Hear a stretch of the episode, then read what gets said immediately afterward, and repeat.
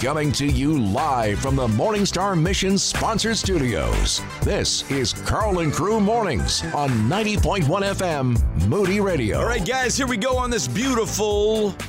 What day is this? It's Wednesday. Yeah, I forgot. It's November 2nd already. Right? Yeah, it's so weird. We're cheating winter here big time, guys. We are. We're ripping it off. I don't know what's happening.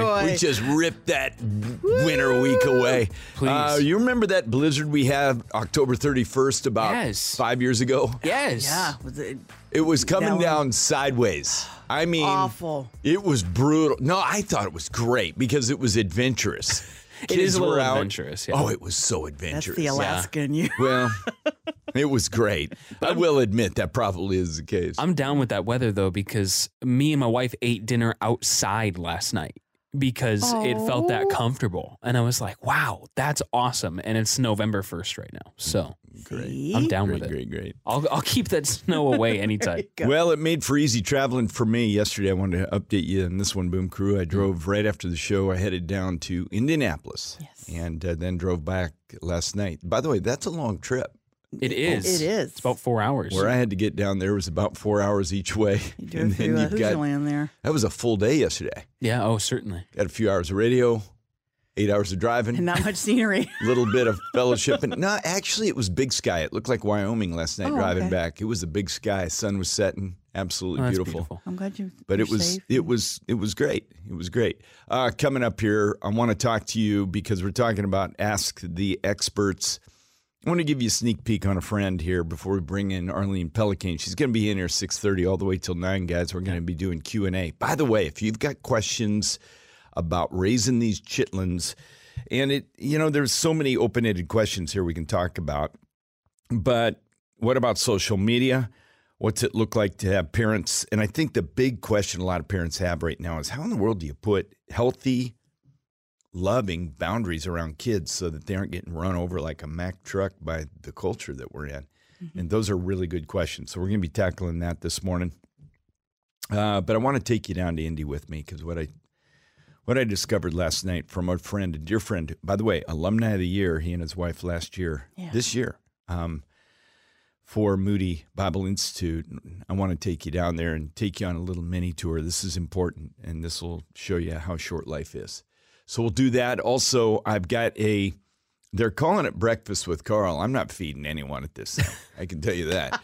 But I promise you we will have some grub together as pancake feed. And then following that, I'm going to be speaking on the 7 resolutions where self-help ends and God's power begins. And the sponsoring church, let me get the name, Grace Point. Yes. Yep. Has opened up the doors wide and said, if you're in the Boom Crew, they welcome you in. There's no charge. So the pancake feed is like help some kids that are putting it on get to a mission trip, which is cool. Absolutely. So when you eat those pancakes, make it the most expensive pancake dinner you've ever had or breakfast you've ever had. You know what I'm saying? I mean, it's like, come on, plop it down. Yeah. That's right. But you can come for the pancakes or you can just come for the talk. Yep. Either one. That's it. Yeah. If you want details on it, just text the word ALIVE. The word is ALIVE, and we'll get details to you on that. Text ALIVE to 312-274-9624, 312-274-9624. Again, the word is ALIVE. Yeah, let me explain a little bit about what I want to do there because messaging is important. As we're coming to the new year, it's an opportunity to have a holy reset. And sometimes when we come to a new year, we have all the best intentions, but the stats, and I studied this heavily, and it's just not just one-off number.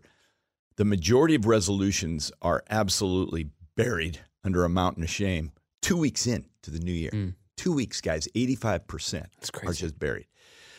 So we know bootstrapping doesn't work and go, I'm going to do it. I'm going to do it. I'm going to do it. And it's funny because I've got a Fitbit sitting right here. I got a friend of mine just bought me a Fitbit. How about them apples? Oh, fun. Nice. Those are great. Okay. See, I didn't like my watch because the last thing what's the iWatch Apple called? Watch? Yeah, the Apple Watch. Okay.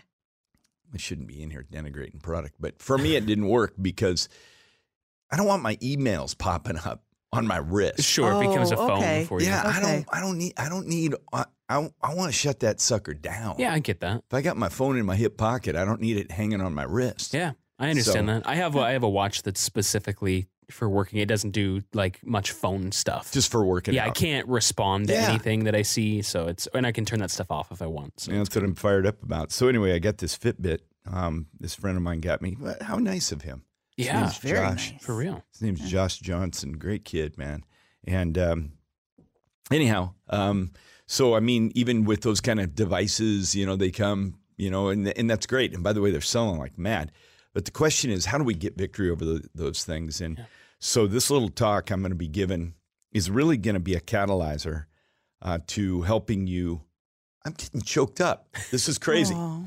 Well, you love helping people, so. It's going to be a catalyzer to help you take your next step with Jesus in a way that you're tapping God's power. And I think a lot of you feel like, and I know what you feel like, because I still, can I just confess here, big confession this morning. I still toggle into self-help too often. It's human nature is to go, I've got to do this. Oh, now, yeah, of course. By God's grace, God's given me victory over this self-led life significantly. And I want to pass that on to you. Cast a big vision for what 2023 can be. And it's not too early to think about it, by the way. So again, a week from Saturday on the 12th, I'm going to be out in Naperville. And that's like... that's like the epicenter of the boom crew out there. You know what I mean? Yeah, yeah, that's Grace Point, right? Grace Point it's going to be a Grace Point Church in Naperville. Okay. And they've opened the doors to all the boom crews. They're saying, bring them on in. Yeah. So that's a blessing. And I look forward to it. They do, even though it's a free event, they want to get RSVPs so that they know, helpful on that. How many folks are coming. Right. Mm-hmm. But bring your friends, neighbors, leave the cats and dogs at home, and we'll be good. Again, text the word alive to us, guys. Yeah, the word's alive, and the number's 312-274-9624, 312-274-9624. Helping you start your day off right, this is Carl and Crew Mornings. All right, I got the funniest text I've had in a long time here. Hey, guys, 2 exclamation points.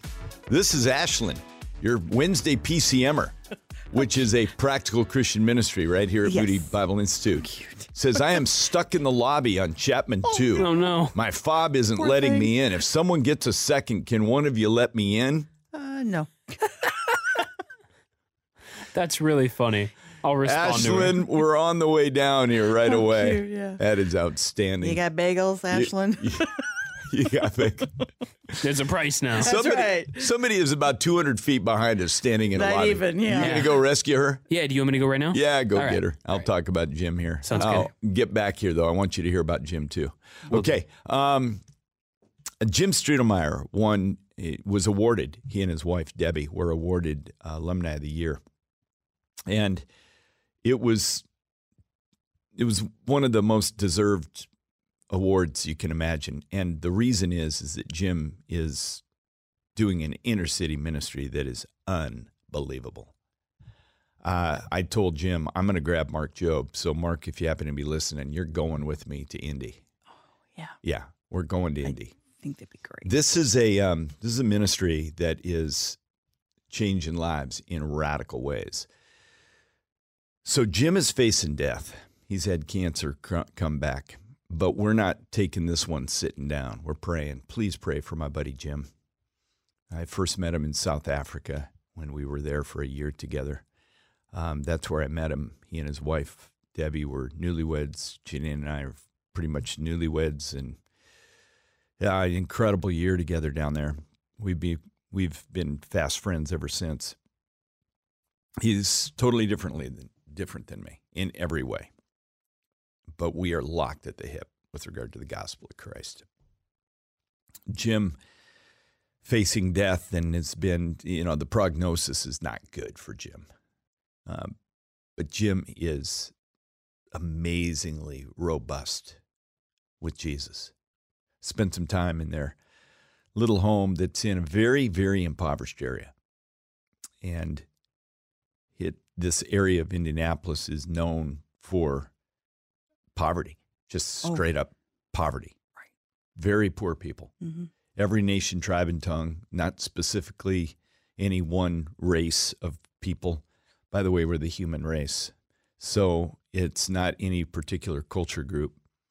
But the ministry they're doing is amazing. So we got done just catching up, had a sweet time of prayer, had an incredible time laying hands on Jim, and then he said, "Come on, let's go have some fun."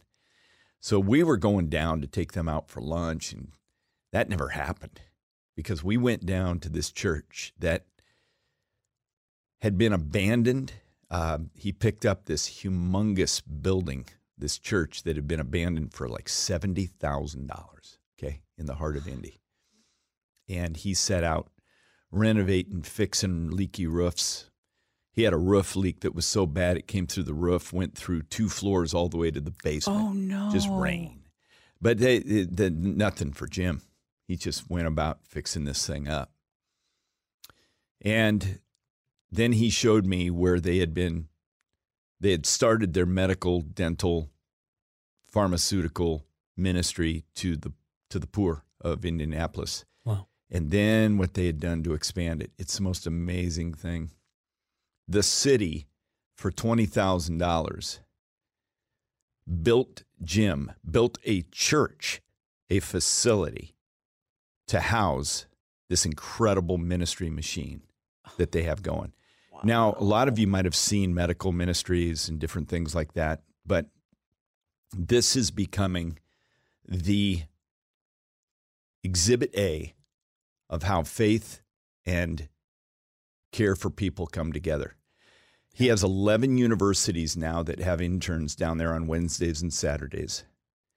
And he walked me through something that was completed 3 weeks ago, the most amazing medical, dental, pharmaceutical, physical therapy, extensive floor plan, the latest state-of-the-art equipment.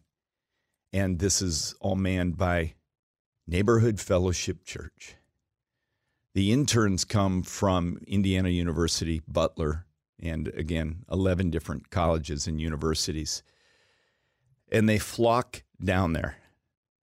They meet on Wednesday evenings, and then they're there on Saturdays. Jim is the greeter at the front door. Oh. He got the building for $20,000. That's what they gave it to him for, but then it was just a shell, and he had to build it out. Wow. He was able to find some folks, and they gathered up about $1.4 million to outfit the place. Build it out and outfit it. Yeah.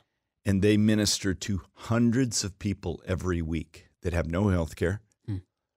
They have actual fear of going to get support and help. He double insulated the dental clinic so that the yelling and screaming couldn't be heard throughout the rest of the clinic, which is one of the most hilarious things going. But the facility is amazing. And so for 3 hours, we were down there with Jim and Debbie, and all he could talk about was ministry, the power of Christ, change lives. The people have bought into this so fully. I'm walking through the church, and right across the street's the medical clinic, but I'm walking through the church, and there's a woman there, painting baseboard in the church, who's a professional woman, got a gallon of paint out. She's painting away. Jim greets her. She's just all in. And it's just amazing, her joy in the Lord to continue to refurbish this old church building. Go down the hall a little bit further, and here's one of the teachers of a free school they provide. A public school's right behind this church, but some of the kids can't make it in public school. And he says, well, what are we doing for the kids that can't make it in public school? He opened a school for the kids that can't make it in public school. Oh, my goodness, man. Mm-hmm. Are you kidding me? And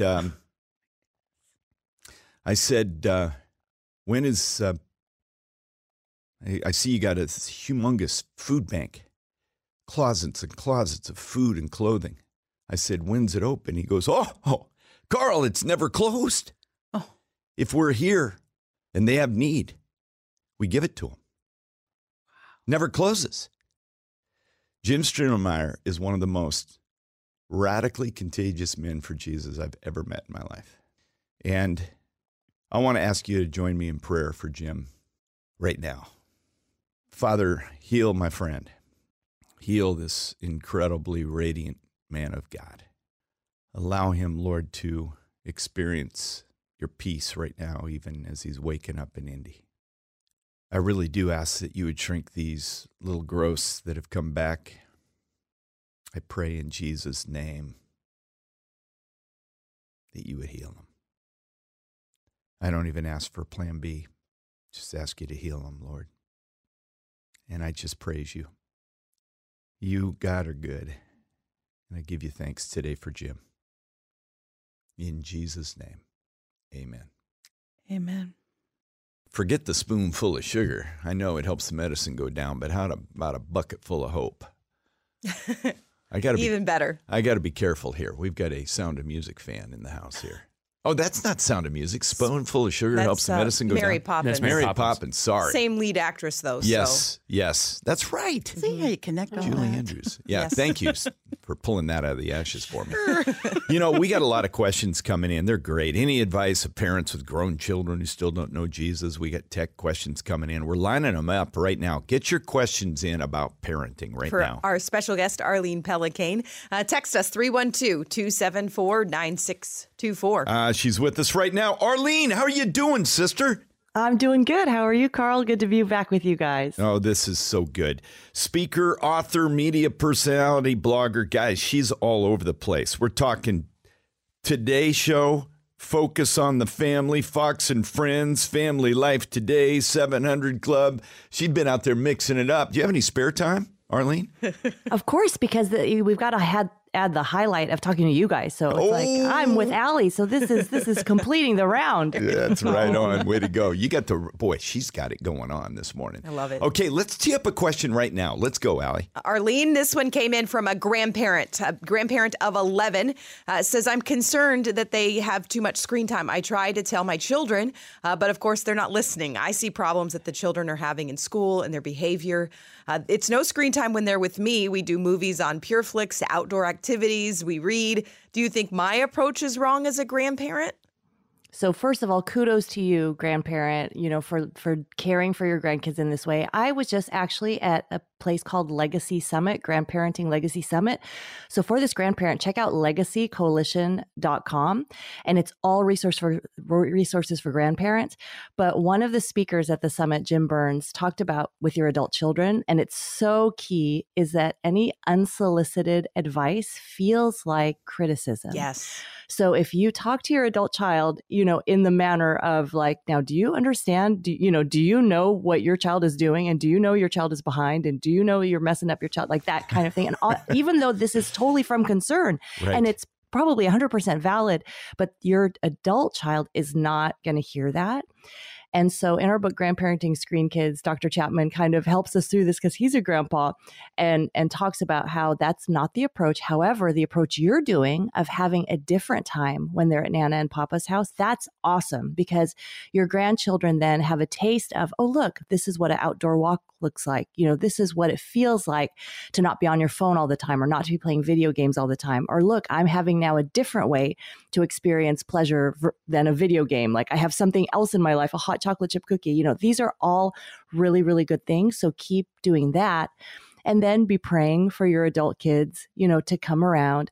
Maybe there's a study, or maybe there's a book that you want to put in the stocking with no extra words, but that you just, thought you might find this helpful. Or asking questions, asking your adult children, hey, I've noticed the kids when they're with me, they seem like they really gravitate toward the tablet a lot. Are you having some struggles with that? And just kind of leave it open with no judgment, no preconceived ideas. And your adult child may then open up to you, may then ask questions about their struggles. So just think of it like you and your adult child are on the same page, like kind of assume the best of them. We're on the same page. We want what's best for the child, and we'll just keep going that route versus the, I really wish I could step in here because you're not parenting very well route. Yeah, that's wonderful. Okay, Boom Crew, this whole week is Ask the Experts. Arlene Pellicane here today answering questions about parenting, grandparenting. What do we do with our kids? And she's on it, guys. She is on it. And this isn't just licking her finger and stick it in the air. She's got some empirical data here as well. Your shot of hope to make it through the day. It's Carl and Crew Mornings. Wonderful questions pouring in here right now, guys. We're going to get to as many as we can. Allie is an expert at batching these things in common kind of themes and topics. So although we may not get yours word for word, we're going to tackle these for sure. Okay, Arlene Pellicane with us this morning on Ask the Expert Week. And what a wonderful gift from God we have in Arlene today. Arlene got a question that came in. And when I saw this, I chuckled because I don't know one parent who hasn't battled this. Now, my kids are adults, grown and gone, have their own companies. But this is, I remember when they weren't about to have their own companies. There comes a season in life when kids like this parent says, what do you do with a kid that doesn't want to do anything? What do you say, Arlene? So true. So one, maybe we have kind of overdone for them. So it's like they don't have to do anything because we will do it for them. So if they forget something, we'll go get it for them. If they need help with their homework, we'll sit till midnight and help them. So it's like, oh, my parent's going to take care of that. So part of it is just letting those natural consequences happen so that your child realizes, oh, I better do something about this myself. So part of that is you can't want it more than your child. So you want them to do great in sports, or you want them to do great in school, or you want them to get involved, but you can't want that more than them. They have to want that.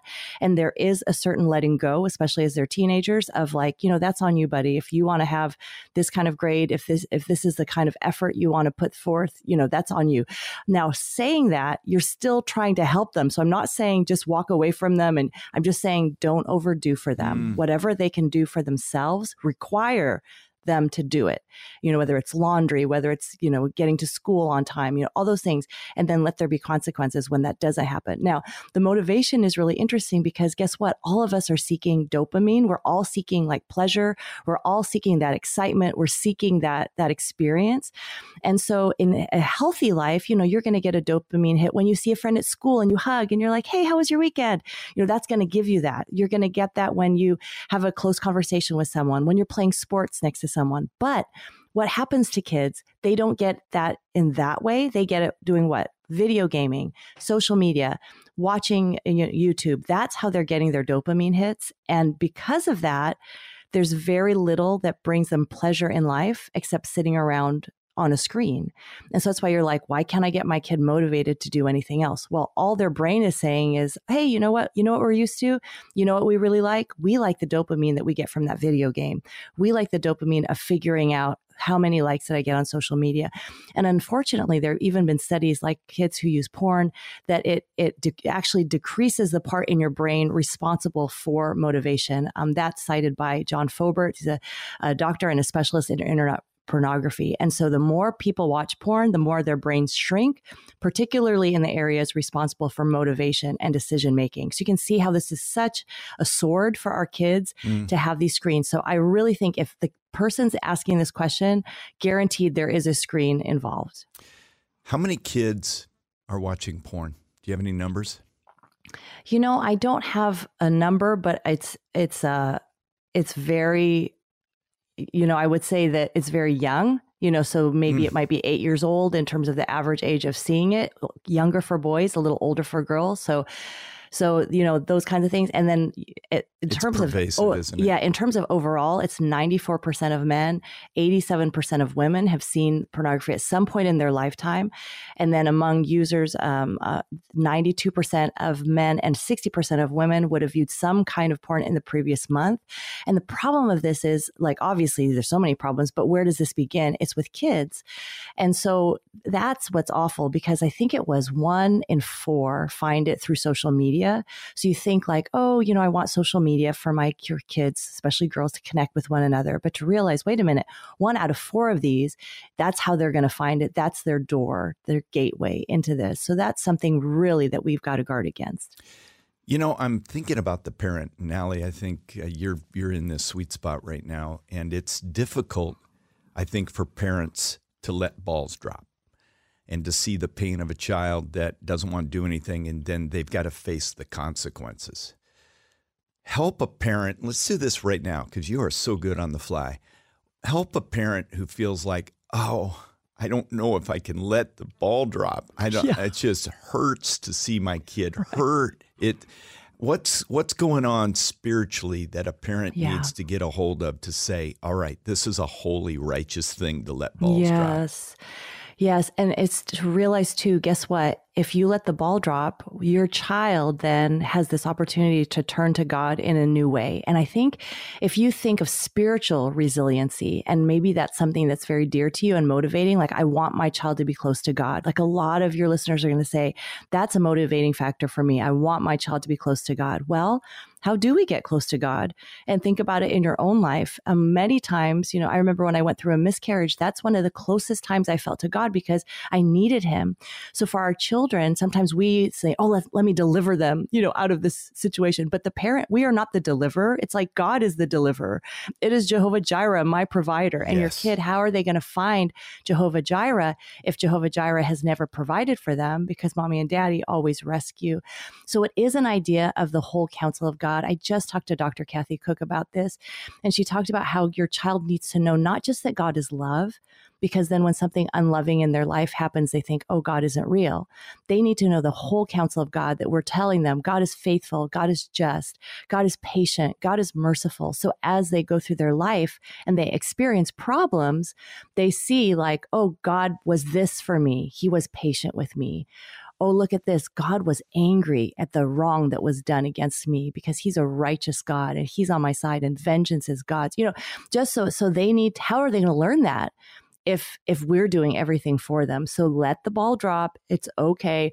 And we think it's loving in the moment, but you think of it like a kid who can't eat a dinner at a fast food restaurant without looking at a tablet, let's say. So your kid can't do that. And you think, well, it's a loving thing to give them the tablet so that they're amused during dinner time. I don't want them to be upset. But then later in life, you realize, oh my goodness, now he's a husband and he doesn't know how to sit next to his wife and have a conversation.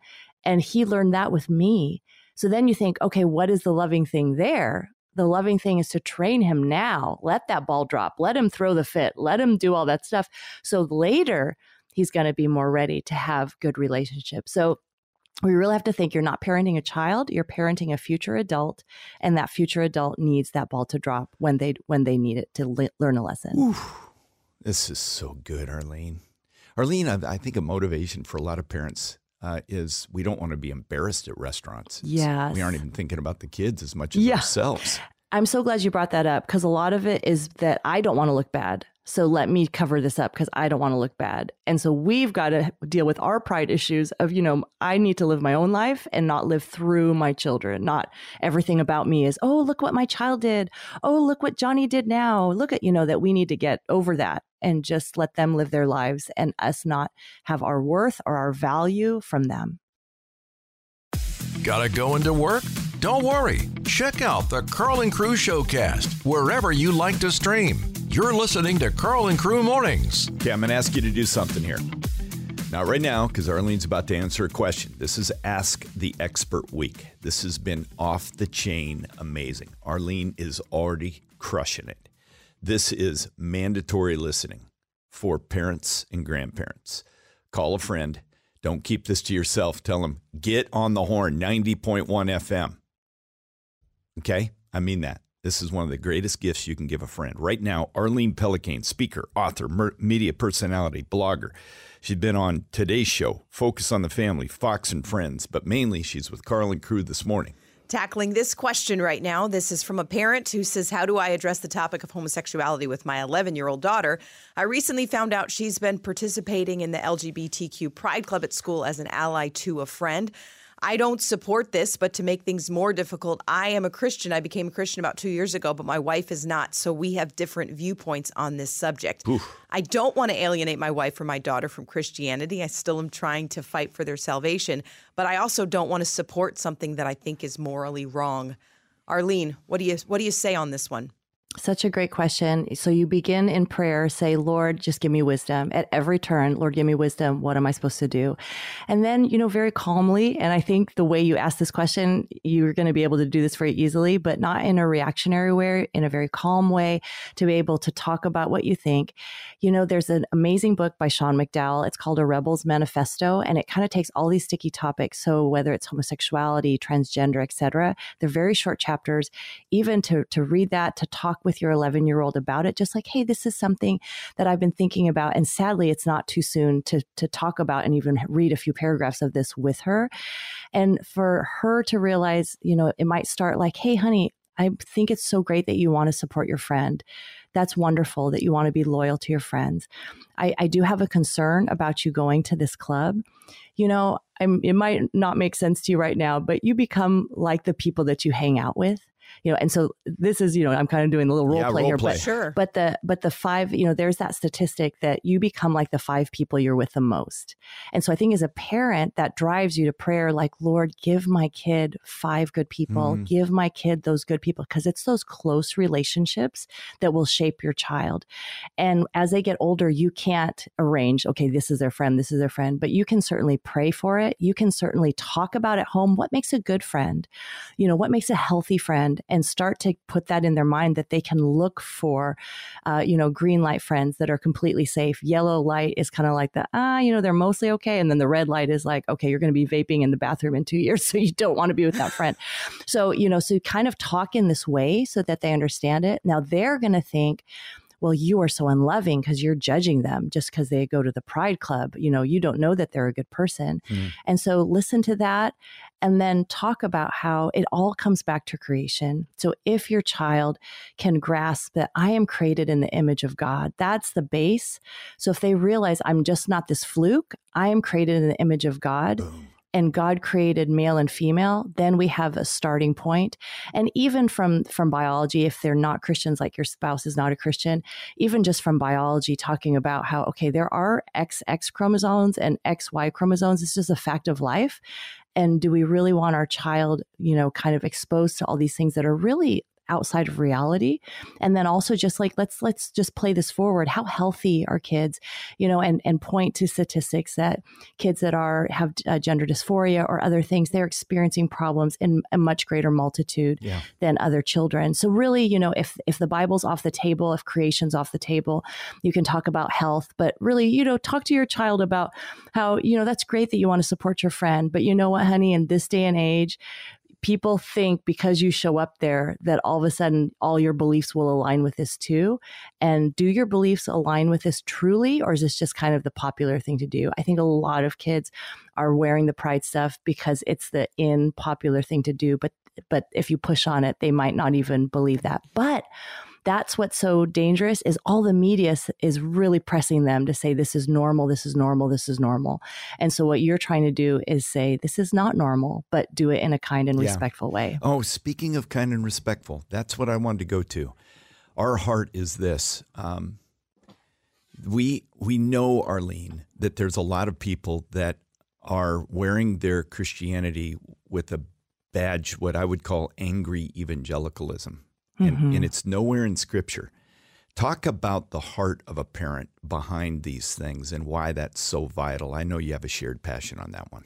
Yeah, it's so true. So I think that they are going to hear us so much better as a parent or a grandparent if they hear and feel that love and to realize that the love and truth can go together, that we're not saying just be all mush, you know, soft, all just soft and gushy and anything goes. It's not what we're saying, but definitely with that hardcore center that, you know, these are the truths of God. These are unshakable. These are things I have to pass on to the next generation, but that is packaged in a way that can translate to a child. And so, and I think it's really important for kids to realize this isn't a bunch of rules. This isn't a bunch of like, oh, something happened and, oh, I'm going to come down on you. But this is a place of grace. And I know you're going to have Tim Kimmel on Friday and, you know, he's going to talk about grace-based parenting and grace. So this is a space that is gracious, but that we have truth here. And we have conviction, because if your child isn't raised with watching you have convictions over things, you doing unpopular things, you going against the crowd, they're not going to, why would they do it if they don't even see us do it? So we really do have to set that tone. And it's exciting. Like to help them realize following Christ is good. It's joyful. In his presence is fullness of joy. It's not like, oh, you're going to follow Christ and now it's going to be awful because we're so legalistic and we're angry all the time. And that is something that we have to give to God. Like, Lord, help me with my anger, but help me not live angry. Yeah. Wow. Coming to you live from the Morningstar Mission Sponsor Studios, this is Carl and Crew Mornings on 90.1 FM Moody Radio. Yeah, you need to call a friend. You got a friend who's a parent, grandparent, call them up. Tell them we're going to be here with Arlene Pellicane. Ask the expert all week long. Today, Arlene is focusing on parenting, and it is amazing. Guys, I got to tell you right now, this is one of the most grace-filled, powerful, actionable sessions you're ever going to have. And I mean, it's a session. You're sitting down and going to school on something that's really important here. Arlene is taking your questions, 312-274-9624. You can call in or text in. We're going to do our best to assemble. Allie does a phenomenal job of kind of aggregating these questions so that we can get everything covered, at least in spirit. I also want to point you to some resources if you want to dive deeper on some of these topics. Arlene has written a lot about screens and kids, about some more parenting helps, dealing with social media. Text the word parent. We'll link you to her website and some of her books. Text parent to 312-274-9624. On the table right now, a question from foster parents. It says, my wife and I are foster parents. Foster kids come from so many different backgrounds. How do you really show a foster kid love when, boy, it can be difficult? Arlene. Yeah. First of all, like, kudos, right? Yeah. You are so loving, and so many people we would be like, oh, we can't do that. But you have said yes, and you have done that. So that is so awesome. And, you know, it can be the little things. And I know that it can be frustrating because you think, oh, I wish I could take away their phone, or, oh, I wish I could do this discipline, or, oh, and I can't do that. So what am I supposed to do? And I had a friend, Molly DeFrank. She's written a book called The Too, like the Digital Detox. And she's a foster mom. And she talked about how she would just do this small ritual, and you never know how long kids are going to be in your home. And she'd do this small ritual when the teenager came home from school. She would make a peanut butter jelly sandwich with her, and they'd be at the kitchen island, and she'd give her that sandwich, and they'd just kind of chat about the day, and then that was it.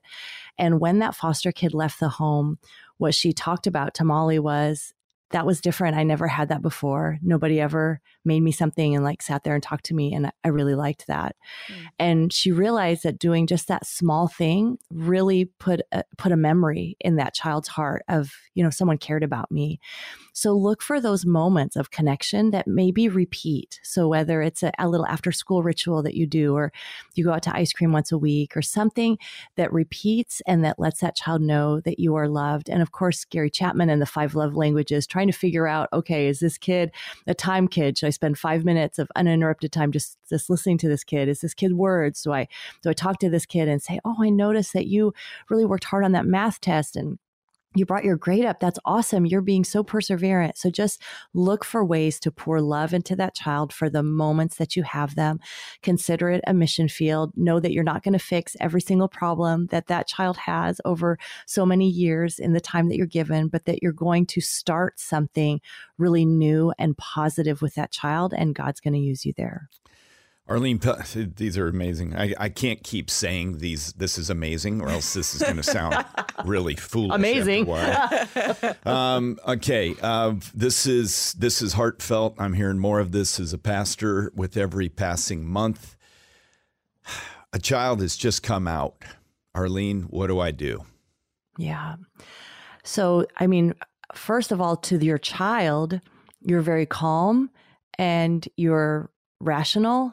But to your friends, you can sob, you can freak out, you can, you know, to God, you can scream, you can say, this is, how did we get here? This is not what I raised. This is not the values of our family. What do I do? So rage to God, rage against the enemy, talk to your friends, but to your child, be just this kind of loving, supportive person so that your child doesn't go back and say, see, I did that. And that's when you turned on me.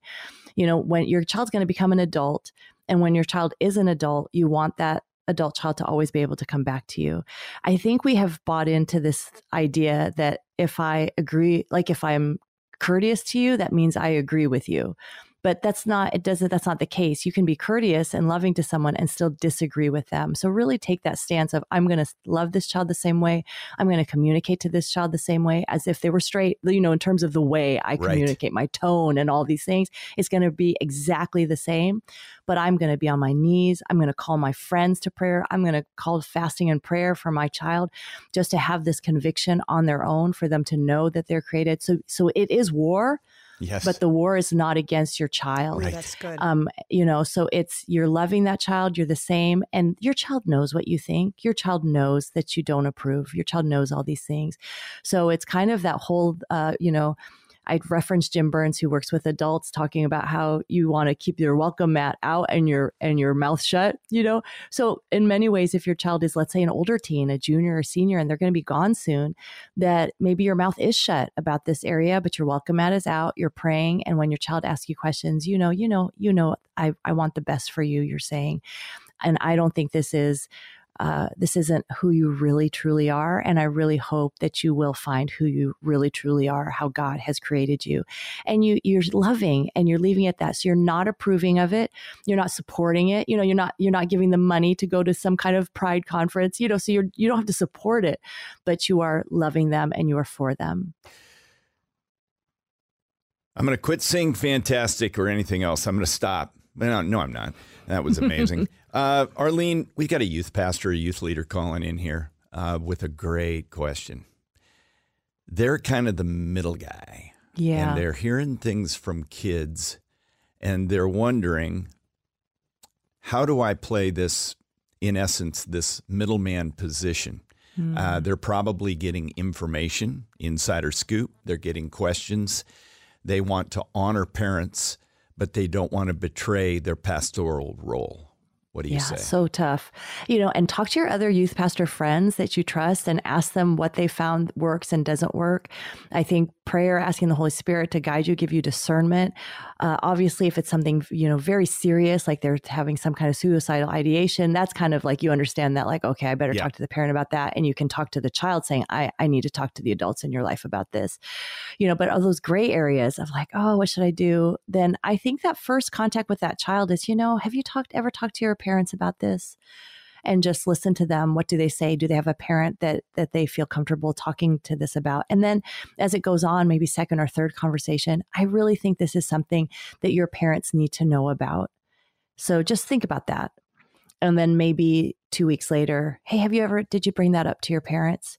And then maybe not. Then, you know, I'm sorry, this is going many weeks into it, but then, you know, but the youth pastor has a relationship, and then the youth pastor is going to say something like, you know what, this is really something I think your parents should know.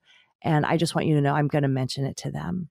You know, and you are taking a bit of a risk that they might be like, oh, I can't believe you would do that. I thought you were my trusted person. But, you know, time has gone by. You've talked about it. You think this is something that the parent should know. And there are things, you know, you don't want the parent to be in the dark. If the child has questions, if the child is struggling with something, you are on the same team as the parent. Another way to do it is our youth pastor has, like, maybe once or twice a year parent nights where he talks about, kind of gives an update on the youth group and then takes questions and concerns from the parents.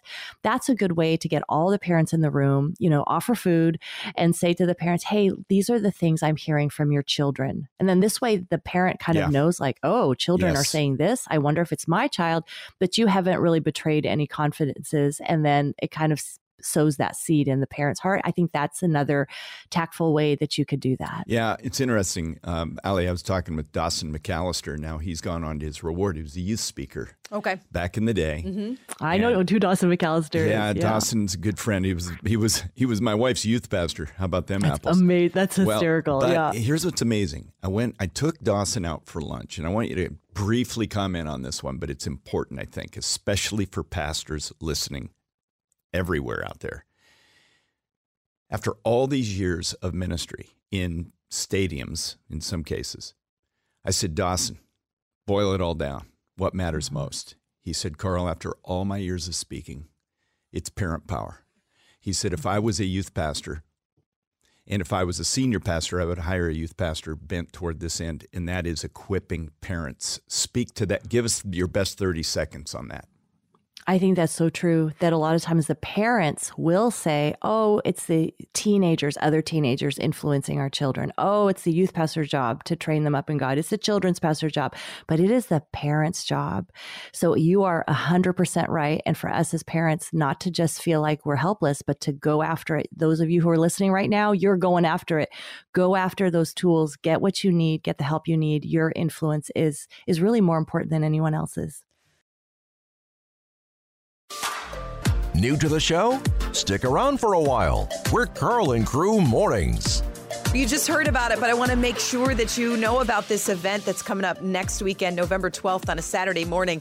If you can get out to Grace Point Church in Naperville, and I know many of you are listening from the western suburbs, Carl's going to be speaking on his book, answering some questions. I think there's some pancakes involved. It's a free event, but we do need you to RSVP, so just text the word ALIVE to 312-274-9624. Text the word ALIVE to 312-274-9624. Here's the question for Arlene Pellicane, our expert on parenting. This is a husband and a wife on totally different pages parenting. One of them is comfortable with some healthy bickering. She says, it's fine. This is how my family did it. Well, in his family, the bickering led to strained relationships and people not speaking, so he tries to avoid conflict at all cost. Arlene, you can see how this would create some tension within the family when the parents aren't on the same page. Can you speak to that? Yeah, one is ready to fight, let's go. And the other one's like under the pillow, like, leave me alone. You know? And isn't it interesting that this issue, it could be anything. One's used to lots of screens. One's used to no screens. One's used to spend lots of money. One's used to save all the money. One's used to, let's vacation by laying around. The other one's like, let's climb the mountain. So this kind of question, you know, is so good because it sometimes it's not about what it seems like it's about. You know, so it seems like about, oh, this is about conflict and fighting. But I think what it's really about, and I get this idea from Bob Lapine. So you'll notice that I quote a lot of people. So notice that how do you become an expert? By like listening and reading other people. That's how you become an expert. Yeah, that's right. But Bob Lapine in Build a Stronger Marriage, his new book, he talks about it's the first family. It's your family of origin. It's a family of origin issue. And many times we don't really see that. We just think it's part of ourselves. But we realize, wait a minute, I do this because this is how my parents did it. But now I'm in this new family, and now I am the new family of origin, and how are we going to do it? So sometimes that first step is just realizing, oh, I get it. I withdraw and I don't fight because that's what I either wanted to avoid in my first family or what I saw my parents do. And then the other person, oh, I just want to talk it out because we're like verbal processors, but my spouse is not a verbal processor. You know, so it first comes to that realization of, I get it. Like, this is how I'm like this, and we're different this way. So then you realize my spouse isn't trying to be adversarial. My spouse is just kind of doing what they're used to. And then, you know, the Bible tells us that we are leaving and cleaving, that you know, that a man's going to leave his father and mother. He's going to cleave to his wife. So now you're this new first family. And so now it's a new discussion. Okay, this is how I used to do it. This is how you used to do it. How can we either meet in the middle? How can we maybe, when we have a conflict, let's try it your way once. And then when the next conflict we have, let's try it my way. But the idea is we're trying to cooperate here. Like, we're trying to make the best of it. And not one of us is right. We're just trying to figure out how will this work for us. Arlene, kind of a joined question on that one is, our children are often very different from us, sometimes from both of us. Right. How did we get this child? How did we get this child? How do we best study our children so that we can know them and then mentor them in that bent? So good. You know, it's noticing, you know, what lights them up? What do they get excited about? You know, trying to see like what fires this kid up. So I think their interests, the things that they're wired to be interested in, maybe they're really people oriented. So, wow, we've got to, maybe you're a homeschooler, but you've really got this people person. So that's like, okay, let's get you in a play, or let's get you like in a band. Let's get you where you're going to be with people. So you're just kind of seeing what lights them up, How can I support that? And then I think just their style, like mirror their style. If you're a quiet person, but you've got a real talker, then it's like, okay, I guess, obviously you're going to be listening a lot. That's going to be easy for you. That's going to be nice. But it's going to also require you to use your words because your kid's like, okay, if you could talk to me, I would love that, So a lot of times it's mirroring. So for the quiet person to kind of think, okay, I'll talk about my day, okay, I went to work and so-and-so said that, you're doing it out of love for your child. You're trying to mirror their style, or maybe it's the opposite. You're chatty Cathy, but your child is really quiet. Then it's like, I'm going to give you some space. I'm going to still teach you how to talk and have conversation, but I won't incessantly talk at you. I'll try my best to not incessantly talk at you.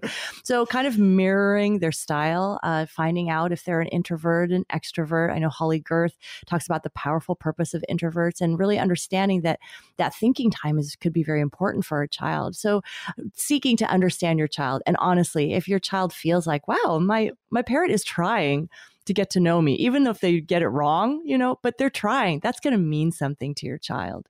Arlene Pellicane, our special guest this morning. I want to get to this question because I don't know how much longer this child who texted us this morning is able to listen. But they said, what if the roles are flipped? I'm the child trying to grow my relationship with God, and I'm trying to urge my parents to do the same, but it's hard. Precious. Yes. I don't know how old this child is, but wow, what a tender heart. So this is amazing. So just realize that how you are living your life is like your parents are noticing it. So even if they don't say to you like, oh, I see you reading your Bible. That's really good. I should read my Bible too. Even though they don't say that with their words. Yeah, I should buy one of those things. Even though they don't say those words, they're thinking it. And you're letting the Holy Spirit work in their life. And when you're respectful to them, or when you say, hey, I want to go to church, my daughter, Lucy, she's in 8th grade and she goes to public middle school. And so she's been bringing a few kids to church on Wednesday nights to youth group. And the parents are not necessarily Christian, but they like the idea of their kid, going to church. Yeah. And so even though those things are happening and the parent isn't going to church, or the parent isn't like praying, or the parent doesn't seem to have a relationship with Jesus, they're seeing you're opening a door. You're like opening this amazing door to say, let me introduce you to the Jesus that I met.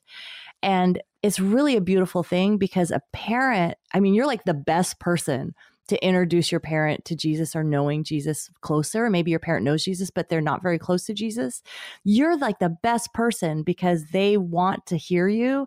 Like you're the best missionary. They want to please you. They want to like be on the same page with you.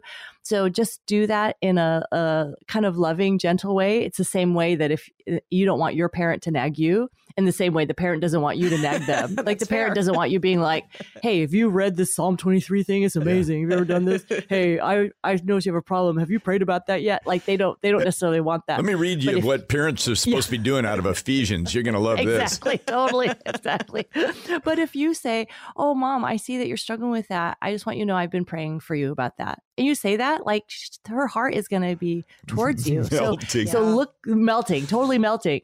So look for ways to bless your parent. Yeah. Don't take the burden of like, oh, I've got to save my parents. That's not your burden. It's just you live your life knowing God, wanting to know God more, and let God work on your parents, and He will. Awesome. All right, Boom Crew, you're listening to Arlene Pellicane. It's a week of Ask the Experts. She's tackling everything imaginable with parenting and grandparenting. Give us a call right now or text. Text is the best way, actually. Text in your question for Arlene, 312-274-9624, 312-274-9624. Text in your question. And I know a lot of you are wondering, where's this woman from? Are they dropping off people from other planets that are this knowledgeable? You're so funny. She's earthborn. Earthborn. And she's a great woman of God. And here's fallible. That's what makes you good. And she's really got some amazing resources. We've got a link for you, Boom Crew. Text the word parent right now. And we are already getting thousands of responses here. Text the word parent to 312-274-9624. Just the word parent. And you will have a portal to all these incredible resources. Just the word parent to 312-274-9624. All about walking by faith in God. All right, guys, helping you take your next step with Jesus. Did you hear the news? We are in a week of Ask the Experts. Today, Arlene Pellicane, speaker, author, media personality. She's got a podcast called Happy Home Podcast. She's been out there doing it. 700 Club, Family Life Today, Fox and Friends, Focus on the Family, Today Show, and she's here with us this morning. This has been amazing. Let me give you a couple of links. If you miss the first couple hours here, you missed a lot, and it's phenomenal content. I mean, we are just bang, lightning rounding Arlene with questions that you're sending in. Get the showcast, give it to friends. Stick around for the balance of our time here, but get the showcast, give it to friends. Text the word show to our number here, just the word show to 312-274-9624. Text the word show to 312-274-9624. And while you got your phone out, get this resource. If you text the word parent here, you're going to get a link that has her books, the Happy Home Podcast, all the resources you need. Come on, let's have a spiritual awakening of healthy parenting. And this is what you do. Text the word parent to that number right now. You got your phone out. Make it happen. Text parent to 312-274-9624. So here it comes. The spanking question. I know, and we can't avoid it. No. I know that there's going to be lots of opinions, and I've already gotten opinions sent in on text message. But hey, you know what? We're going to ask Arlene because it came in from a parent, and many parents wonder this. Does spanking work as a tool for my younger child? Arlene. So I am so glad that you asked me this now that my children are older, because I always thought if you ask this while they're young, like someone's going to come to my door and be like, what are you doing to those children? You know, right. So I have just given myself out that, yes, we did spank when our kids were younger. And here's the thing. So spanking has to be done properly, and it has a bad rap because it's done improperly. In anger. So you have to do it where you're not angry. It's very measured, and it's to be for reconciliation. So for instance, this is what it would look like, right? And this is so funny because we didn't want to call it spanking because we didn't want our kids to yell like, I don't want a spanking, you know, like in the public square. so this is so funny. So we renamed it the boom boom, which is even more funny because what in the world is boom boom? And here is with the triple boom. I thought that was so funny. So they'd be like, we don't want a boom boom, you know? So that's what we called it. So what we would do is just like, stop pushing sister or whatever it would be. Oh, okay, we're going to go, you're going to get a spanking. And we take them in, and it was always in private, never in public, always just you and the child, never with other siblings present. And you go, and they know exactly what's going to happen. It's always on the tushy, right? Because it's a lot of padding for God's purpose there. So always on the tushy. And it was, I'm going to give you, two hits or two spankings, however you want to call them, two boom booms. Boom boom. That's why it's called boom boom. Exactly. So you're going to do two, and then you do.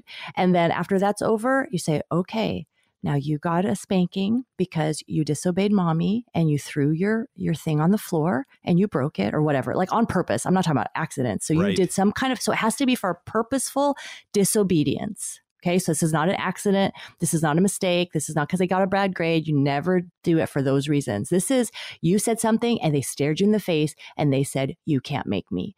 Right. So then you're saying at a young age, so they realize, oh, you are the authority figure and I will listen to you. So you give the boom, boom.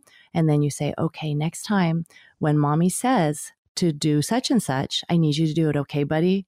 Okay. And there's hugs and there's love. And if you don't end on a loving note, then it didn't quite work right. So then you got to keep loving. You're like, you got it. Cause it's, you did this thing wrong.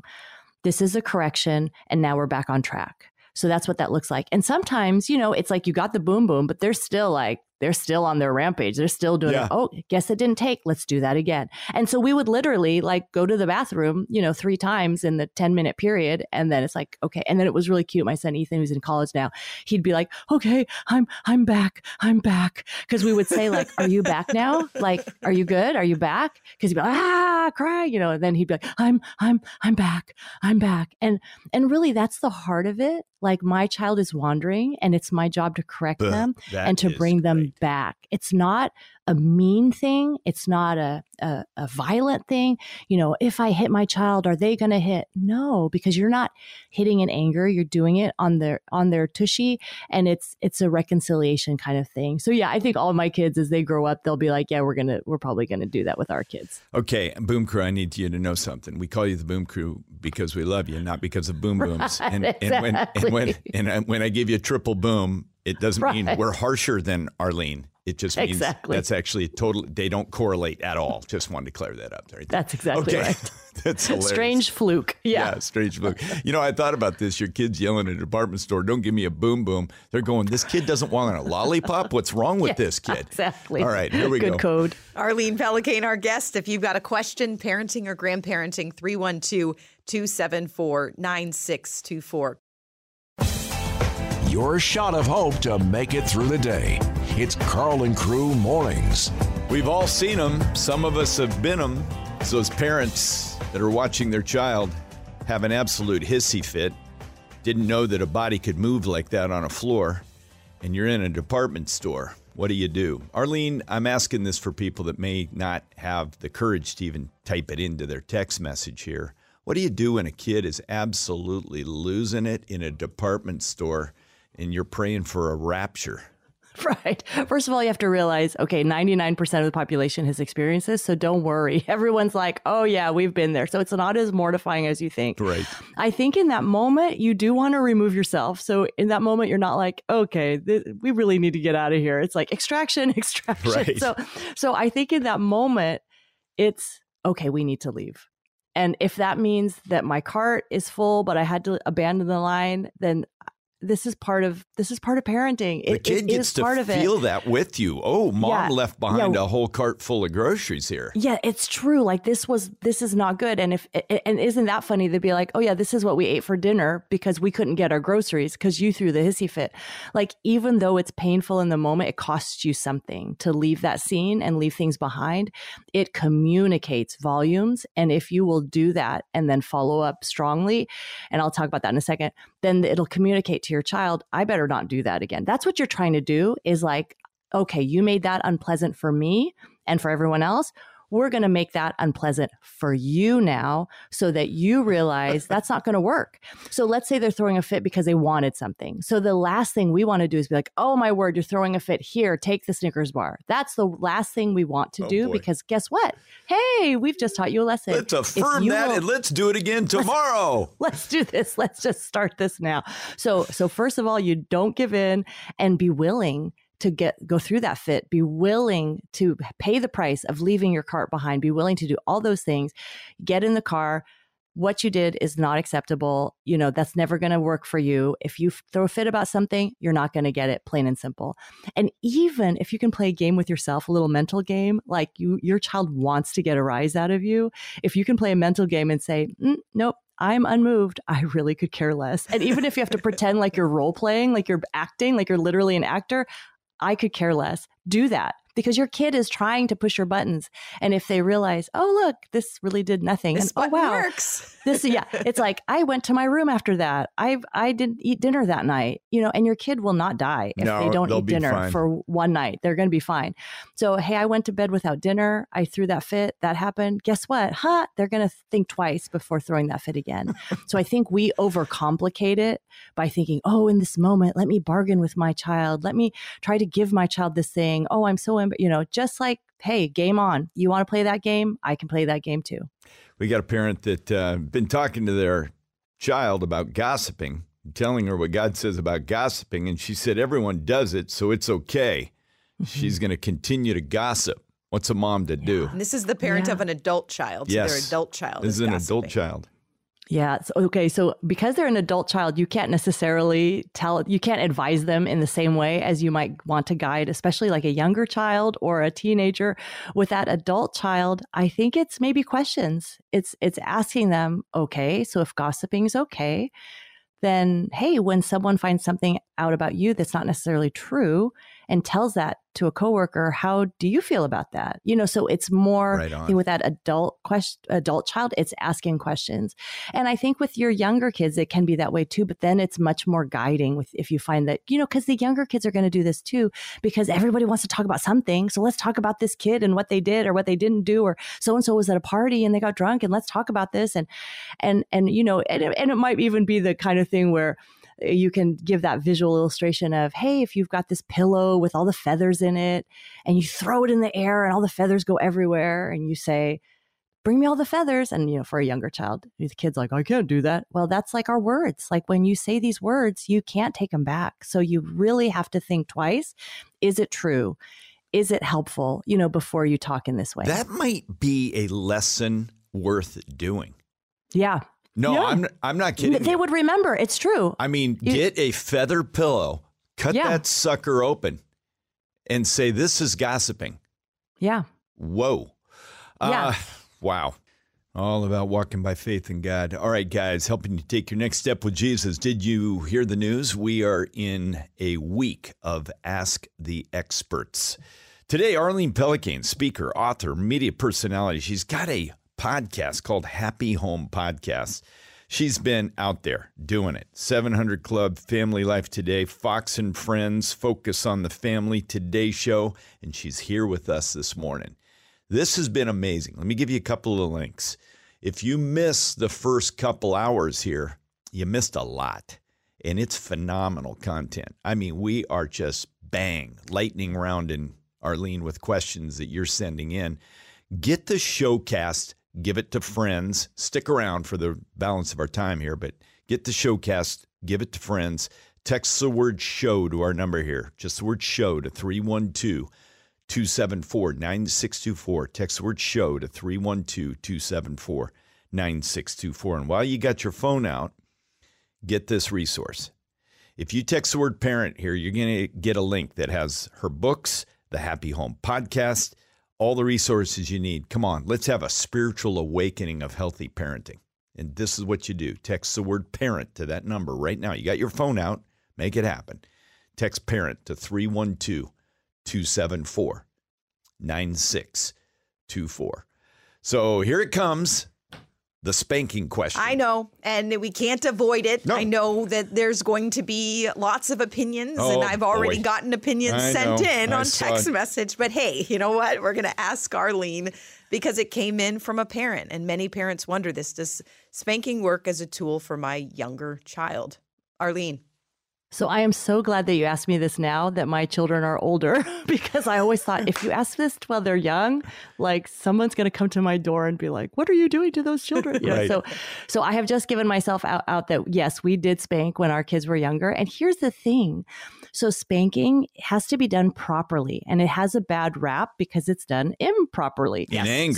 So you have to do it where you're not angry. It's very measured, and it's to be for reconciliation. So for instance, this is what it would look like, right? And this is so funny because we didn't want to call it spanking because we didn't want our kids to yell like, I don't want a spanking, you know, like in the public square.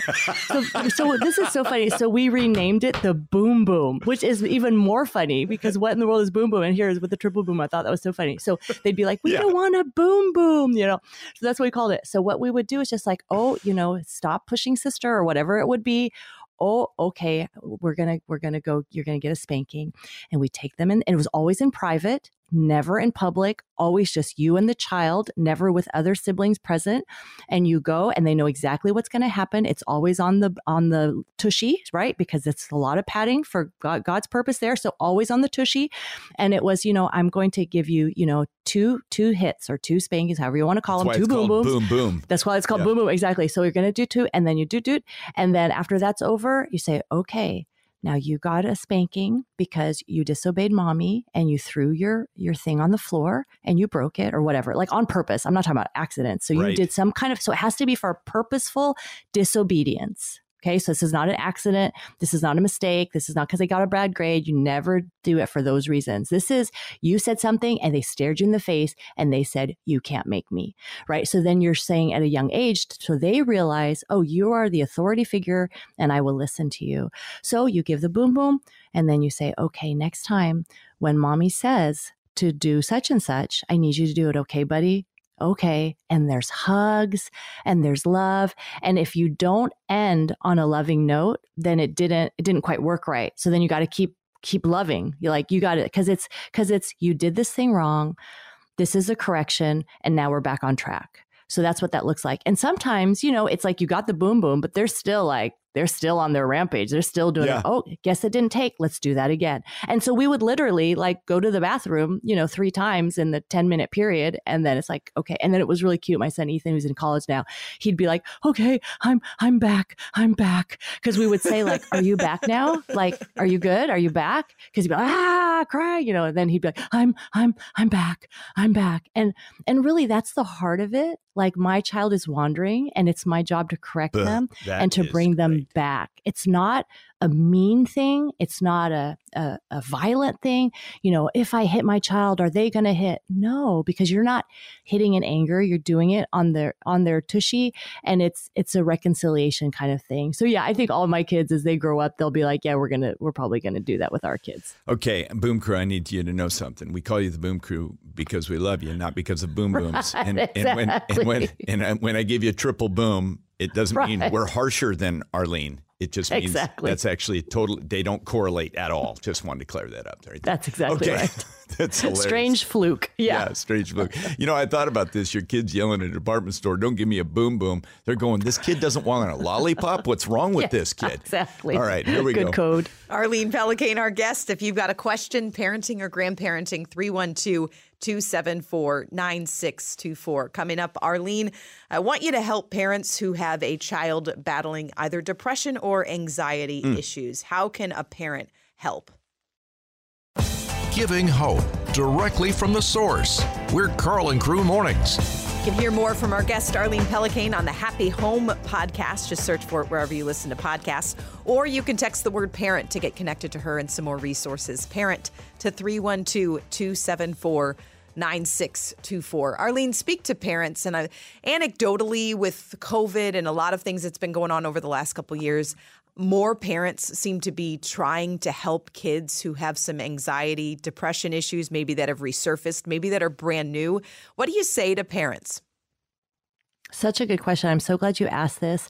And I think part of it is how we label things, how we name things. So if a child is saying, you know, I'm anxious or I'm depressed, help them, talk with them, say, okay, tell me more about that. You know, what are you anxious about?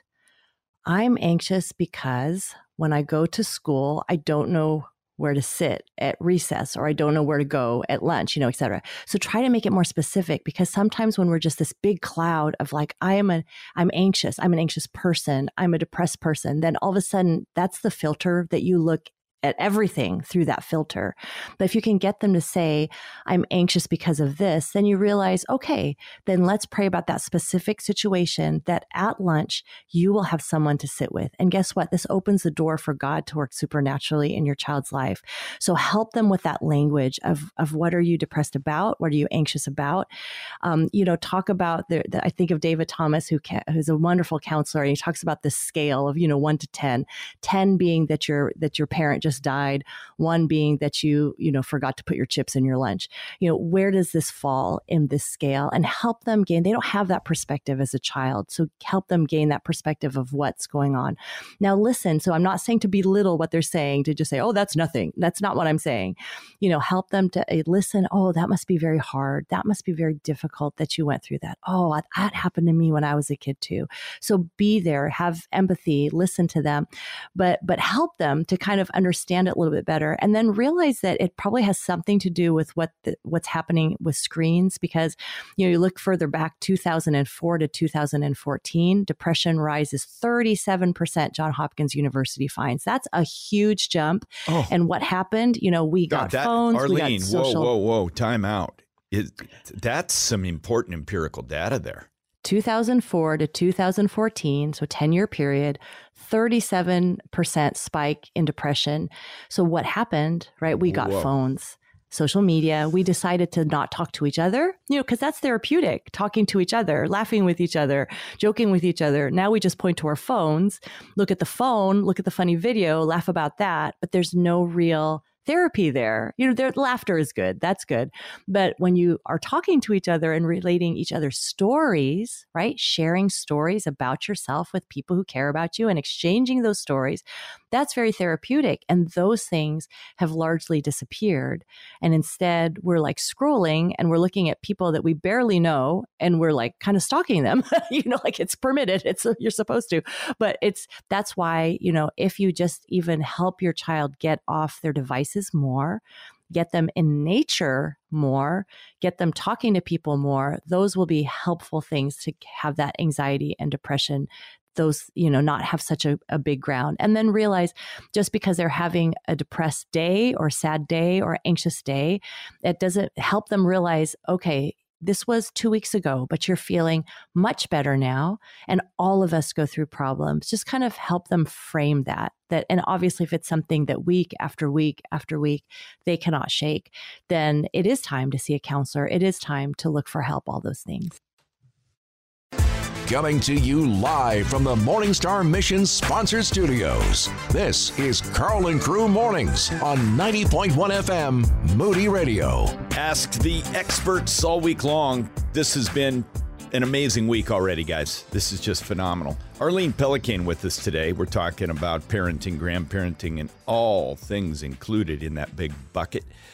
Arlene, when I was a kid growing up, we didn't have devices, but although my parents were Christian freedom fighters, and I want to be clear with this, I felt a bit deprived on some things, and I began to hide. We don't want to raise kids that hide. And by the way, I've had great talks with my 94-year-old dad and 88-year-old mom many years ago about that. I had a really grace-filled conversation. I don't know that you can fully prevent any hiding at all. My goodness, that's part of the growing experience. But how do we, with devices especially, because you get these little kids that are getting these iPhones handed to them and they have full access or access to so much, whether it's holding off on when a child gets a device or curtailing screen time, how do you send a message to your kid that's filled with grace? Not that we have a religion of deprivation, kids. Welcome to our home. It's so true that it's not about deprivation. It is about what you want them to experience. It's the opposite. So it's really kind of thinking, you know, would you rather really climb Machu Picchu or would you rather like look at a video of it?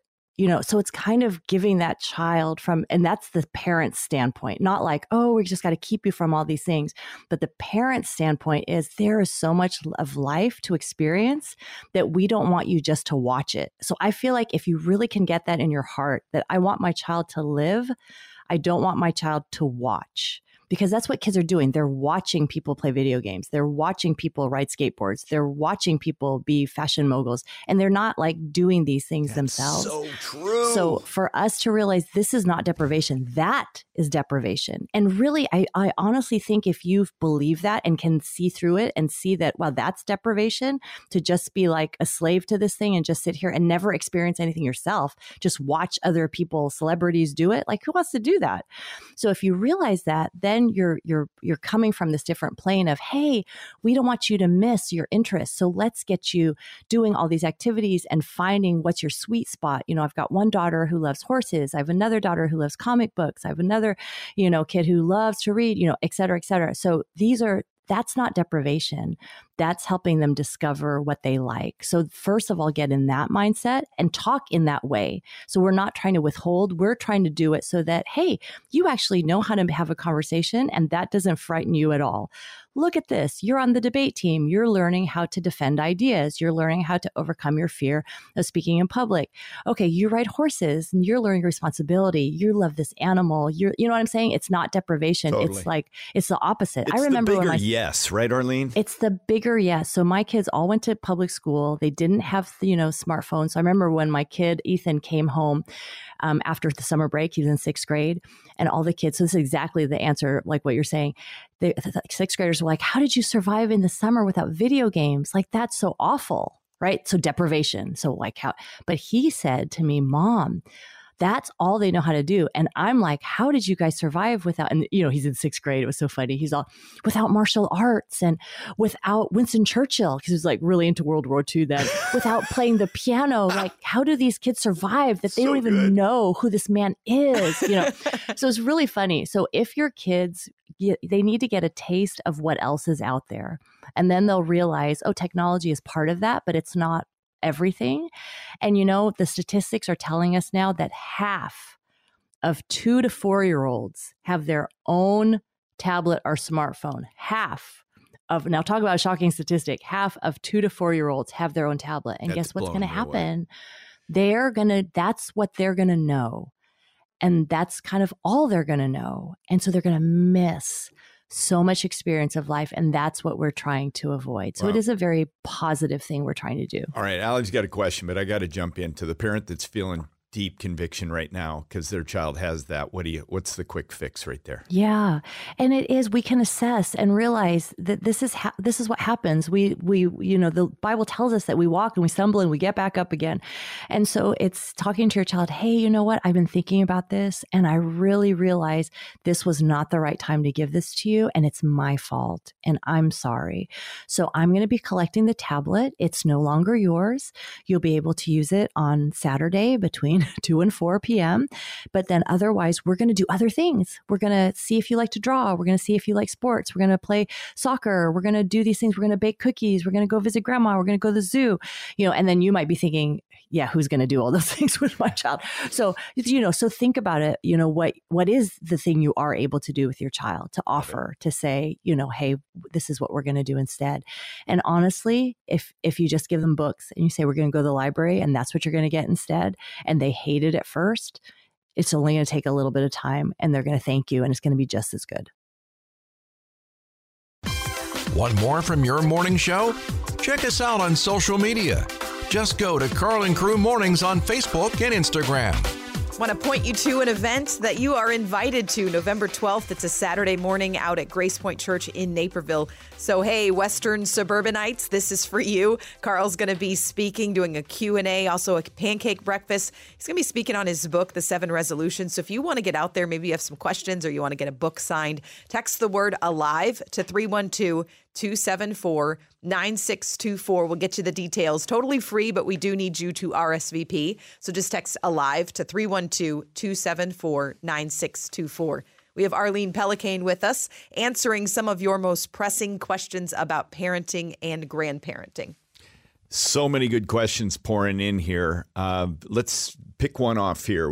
They're just coming in left and right. There's one though that came in earlier and it deals with a woman said, I have 4 nieces and nephews, and I see their parents slipping away from the Lord, and I'm heartbroken.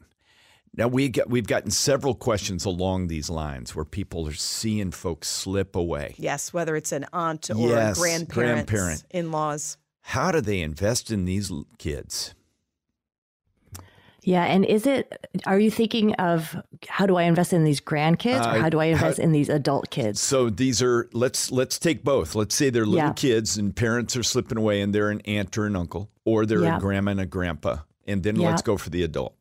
Yeah. So let's say you see that child and you're like, oh, I want to do something. So pray, ask the Lord, give me an open door so that I can make a difference in that child's life, and just kind of listen to God, what's he saying. And I know a lot of people, they will like sponsor a summer camp, you know, something like that, to say to that, to, you know, if you're an aunt, uncle, grandma, grandpa, hey, there's a great Christian summer camp happening. And a lot of times a parent will be like, okay, like you're going to pay for a week for my child to go to camp. Okay. Like a lot of times they'll do that. And honestly, that camp experience could be something very, very special that's used in the heart of that child forever. So I think if you have the financial resources to send that child, to offer that child some kind of spiritual experience that's really fun for the kid and also a win for the parent, I think that is a huge gift. Obviously, not everyone can do that. Maybe that's not feasible. And so that might be inviting them to your house. Maybe it's that they come to your house for 3 days, you know, and you pay for the flight there, and that gives the parent relief, and then you set up all sorts of fun activities, and that's your chance to sow the seed of the gospel in their life. So that's very intentional. You know, that doesn't happen on accident. So it really is thinking intentionally, How can I reach this child? And it can be, you know, if it's a teenager, it can be like, hey, I care about you. I'm going to be sending you like a weekly text, and it's going to be my weekly saying of the week, you know, and you're, the kid might be like, this is really dumb, but they'll actually like it, I think. And it might be that you're texting like a Bible, you know, you're texting them a Bible verse, you're texting them some kind of spiritual encouragement. So look for those ways, whether big or small, to have impact on that child's life, because you can make a difference. You are a trusted voice in their life and you can make a difference. And then with the adult that you're just trying to woo back, that is, you know, like we've talked about, that open door, that disposition of grace, of love. They know what you think. They know what you believe. They know that they've strayed. They get all that. So for you just to be like, hey, if there's anything I can do to help you, you know, if there's, and a lot of times it's through watching the kids that's how they need the help, because they feel like, oh, what am I supposed to do? So you like, hey, I'll take her to volleyball if you want me to. Then all of a sudden you're like a saint. You're like, oh, thank you. You know, so just kind of building up that currency of showing them that, hey, I love you. I care about you. And praying for them, and then offering, you know, inviting them to church, inviting the kids to church, just continually being that presence.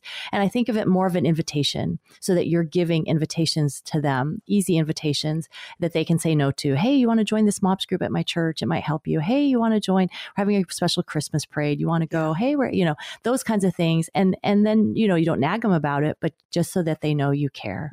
Arlene Pellicane, our special guest right now. Arlene, I want to get back to this question.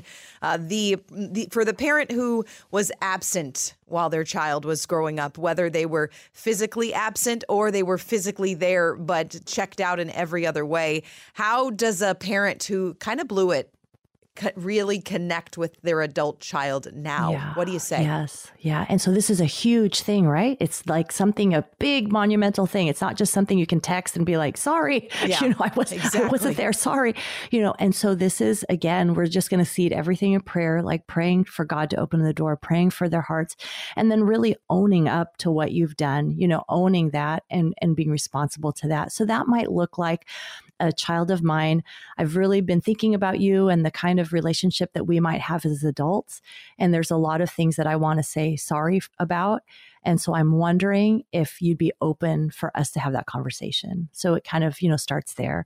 And then maybe, you know, whether that apology is face to face, whether that apology is voice to voice over the phone or like FaceTiming, or maybe it's a written letter. So, you know, just kind of think about how you are, how your child is, but you're basically wanting to take responsibility and say, these are my regrets.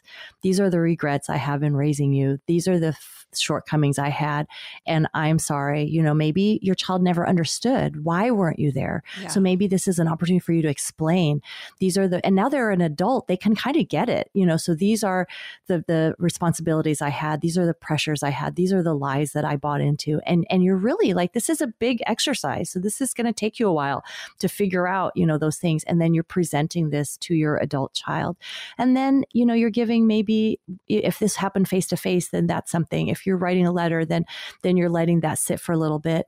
And then maybe you're saying, is it possible for us to meet? I don't know where you are geographically. So is it possible for us to be face to face? And then you've kind of said your thing. And now maybe you just say, I just want to listen to you, the adult child of mine. I just want to listen to you. What kind of impact did this have on your life? And let them talk to you. And this could really be something hugely, you know, therapeutic and healing for both of you.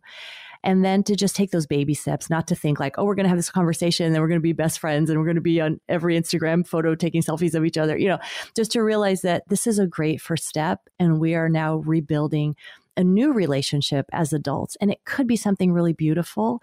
But again, you know, if your adult child doesn't respond how you want them to be okay with that, to say, you know, come what may, I need to say this, and I'm just going to keep loving them. And I'm going to keep hoping for baby steps to have a closer, better relationship. Boom Crew, celebrate what God is doing in you. This is Carl and Crew Mornings. Some unique challenges faced by parents of children with special needs. I don't have to tell you that. If you are living that life, you know. Arlene Pellicane, our guest right now. What do you say to parents? Let's speak specifically to this issue of tech.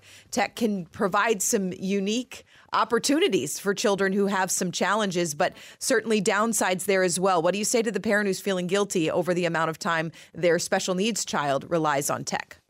Yeah, I would say look for people who have kids with special needs similar to your child's, and is anyone doing it without tech? And if they are, find out, like, okay, tell us, how are you doing it? What did you do? And then if you're like, okay, we have found no one like that, which is very possible, is, you know, think of the content. The tech content is important. So if this is all very stimulating, it's video games, it's, you know, all the, you know, it could be that it's violent, it could be just that it's overstimulating, et cetera. Like, watching that is much different than, let's say, Mr. Rogers. You remember, if you remember him.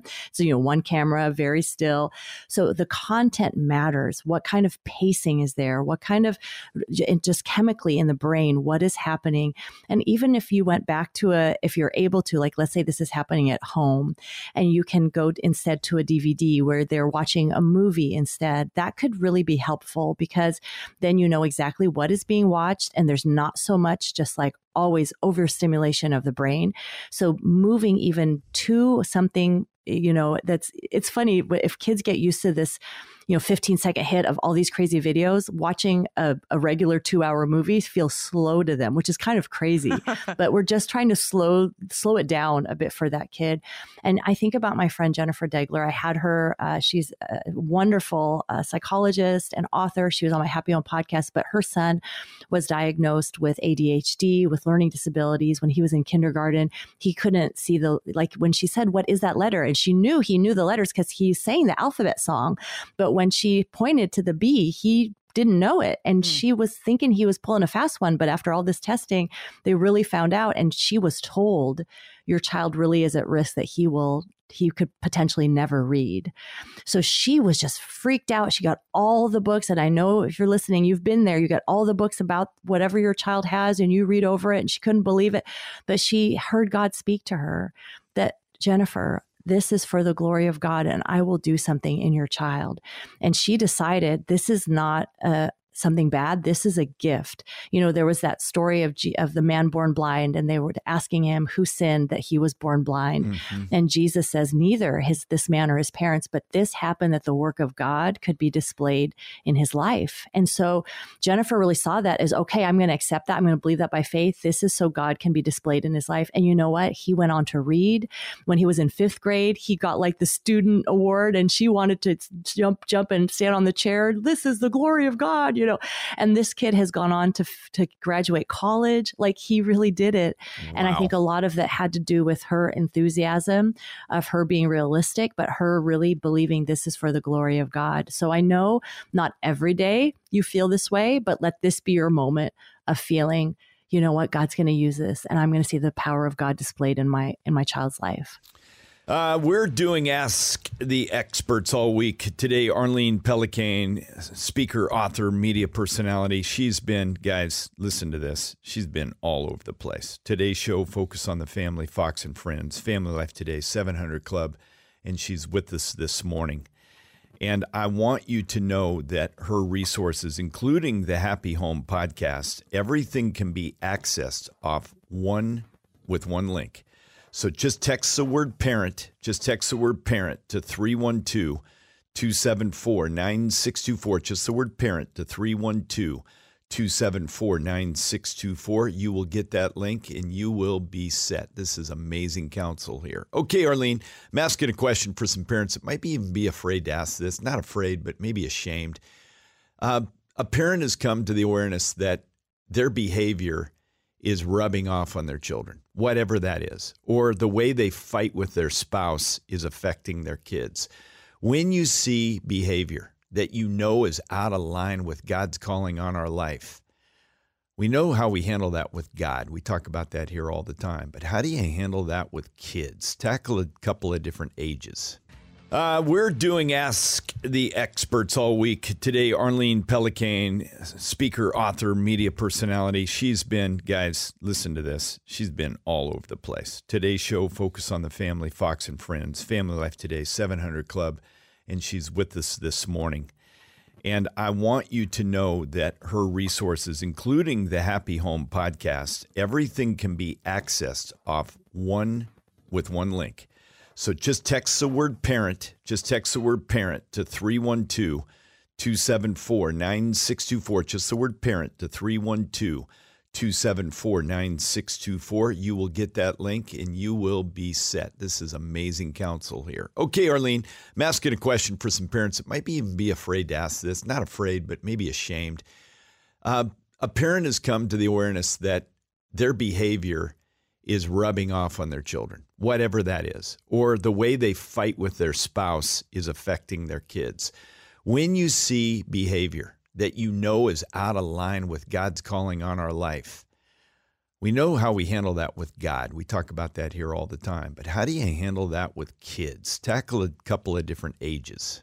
Yeah. So, you know, like you were saying, our kids become little mini-me's. Yep. And so we have to, and really they're sent to us, I think, to improve us. They're sent to us to say, like, that's okay, what it is. That's true. Yeah, that's why God sent these people into my life. So I think that realization and a humility that says it's okay to not have it all together. Like, I'm a work in progress and my kids are a work in progress. And even to communicate that to your kids when you blow up and you were sorry, to say, oh, you guys, I'm so sorry. Like, I really have to work on that. Like, to be very, let them hear you processing that out loud, or, you know, hey, I shouldn't have said that to daddy. That wasn't appropriate. I'm sorry. And I'm going to go apologize to him right now.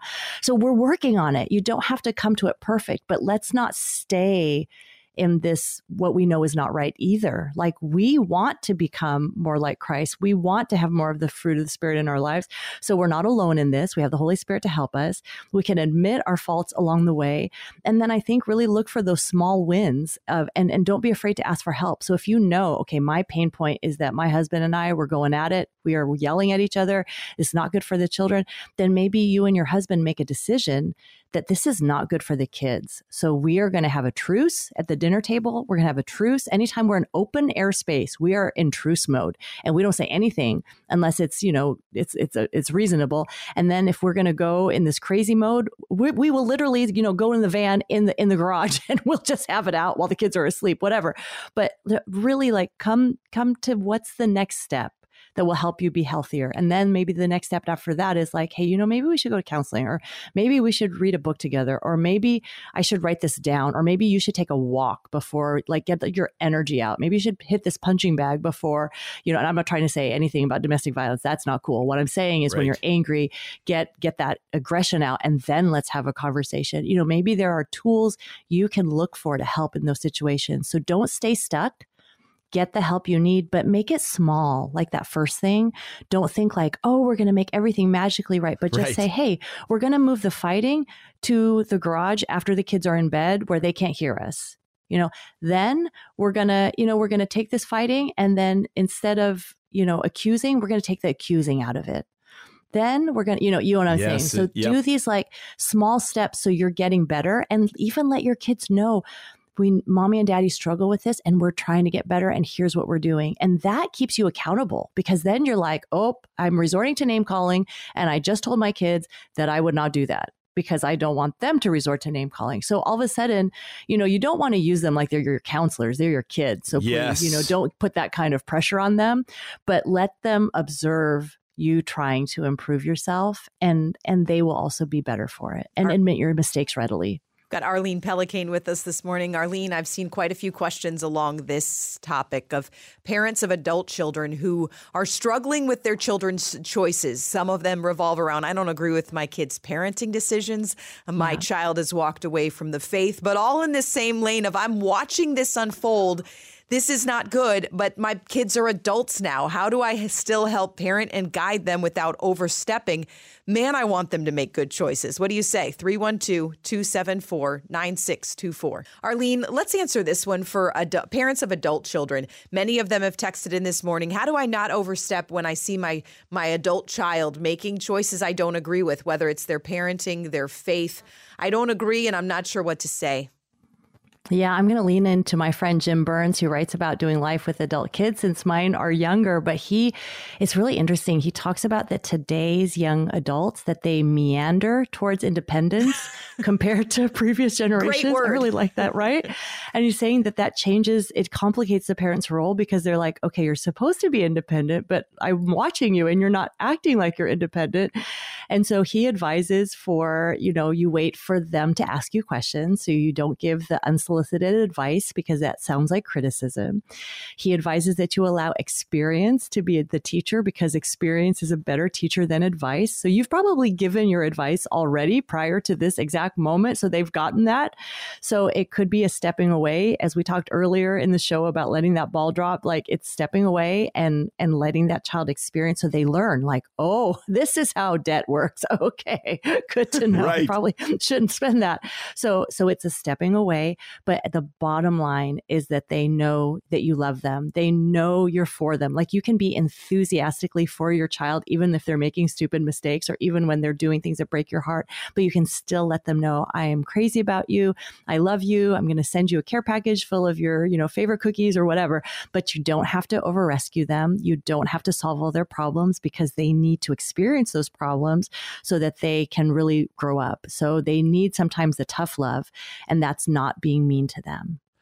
Coming up here, Arlene, what do you do with a child who is, I forget who coined the phrase strong-willed child. I guess that was Dobson. But what do you do with a child who gets a boom boom? That's code for spanking. And you, if you haven't heard that piece, boy, you better get the showcast here, Boom Crew. You're going to love this. But what do you do with a child that, with any kind of healthy, godly discipline, is just resistant? And I mean, they just keep coming back at you again and again and again. Arlene Pellicane on that question straight ahead. Helping you start your day with a boom. You're listening to Carl and Crew Mornings. We've got Arlene Pellicane with us right now answering your questions on parenting and grandparenting. Some questions kind of allude to this.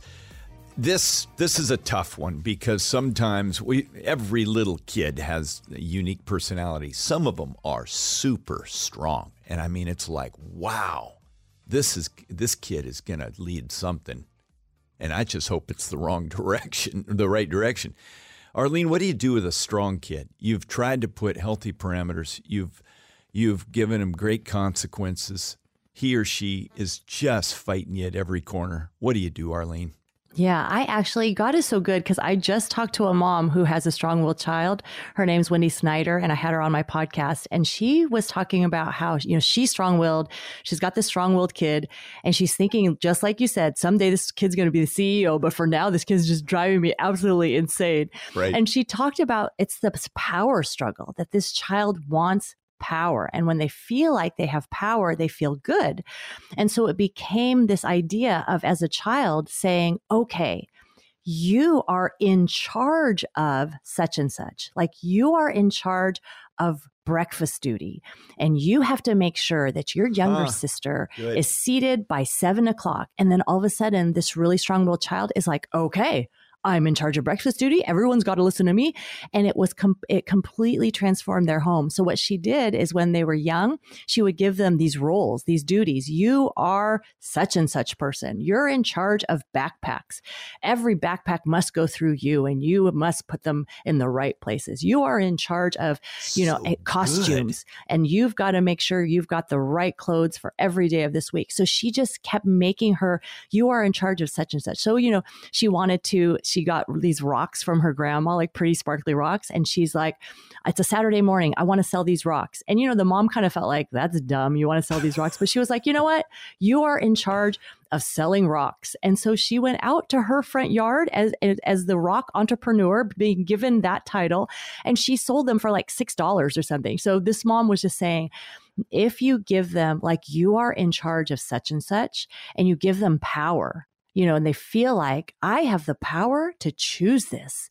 They thrive under that. So that was really interesting. So she gave her names for everything. Like, you are the car safety instructor, and then you have to make sure everyone's got their seatbelt. I mean, it was so brilliant because all of a sudden now you've got this strong-willed child, and they're now helping you enforce what you need. So it's really funny. So just think of it. My child wants power. How can I give them appropriate power that lets them express themselves in this way? And that's a win for the family. That is profoundly insightful. Way to go. What's the name of that person you had on your podcast? Wendy Snyder. So she does master classes and things like that to help with positive parenting, helping the strong-willed child. Yeah. Great stuff. My goodness. Okay, this is going to be our last question of the day. This one came in from a father of a couple of children, 3 children. They are not going to church. My wife doesn't go to church. I am so desperate to get them to come to church, but they're listening to her and not me. What's a dad to do? What do you say, Arlene? So this is actually lovely because usually it's the mom. Right? Usually it's the mom that's like, I'm going to bring my kids to church, but I can't get my husband to go to church. Yep. This is a dad who goes. I think because you are the father and you have that leadership role, that this is really fantastic. And even if your wife and your kids don't go with you, that you keep going and they see you get dressed and go to church. That's going to make a profound impact that they're going to say, wait a minute, maybe that's real because my father goes to church. And then I would say, you kind of work on who's soft, like who's kind of ready to go, like who's the soft one in your family. Say, hey, why don't you and I go to church? And before church, we'll go to breakfast together, or after church, we'll go to lunch together, or we'll go to that new donut shop after lunch. I don't think that's bad to say, hey, we're going to make this attractive to you. And why don't we? Because then guess what? You can, I think of Dr. Meg Meeker and Strong Fathers and Strong Daughters, that relationship with a father is so important, or a son to be like, hey, son of mine, let's go to church. And then let's go, throw a Frisbee afterwards to the park and we'll grab some tacos. Like go ahead and leverage that. Let that be a time with maybe one of your children. And then you make it bigger. Like, hey, it's not just for Timmy, like everybody can come. Who wants to come this week? And work it that way. I think that could really work because your goal and what you're praying for is, I want to win my house to Jesus. I want my wife, I want my kids to know Jesus. How can I do that in an attractive way? And I think this is a win because they're going to follow you eventually. As a father, you are leading that home. I love it. Perks. D.L. Moody built a Sunday school with hundreds of kids right here in a little place called, it was the Sands or Little Hell, it was referred to. Mm. And he incentivized them. Some might say bribed them, but he incentivized them with pennies and lollipops. And you know what? There's healthy incentives, and we should not apologize for it, Arlene. Mm-hmm. Yeah. And even that quality time with that dad, there might be someone who's not interested in church at all, but they're interested in sitting next to their dad. So they'll do it. So I think, use all of those things. Arlene, I want to tell you from the bottom of our heart, this has been amazing today. You are a pro, sister, and you are a blessing. Arlene Pellicane, all of her resources, and I want to just spike this. She is the host of Happy Home Podcast. Happy Home Podcast. And you might say, oh, Happy Home Podcast and her books, and how do I find all these? Rather than you going out and digging around, we've made it easy for you today, Boom Crew. Just text the word parent to 312-274-9624. Just text the word parent. This link is going to take you to Arlene's site. You can check out books, resources, the podcast. The most recent podcast episode, the title is Helping Teens Walk with Jesus.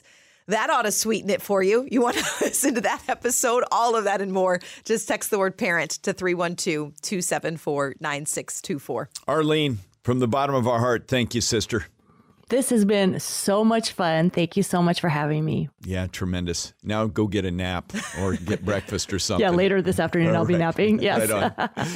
All right, Arlene, again, that link is parent to 312-274-9624.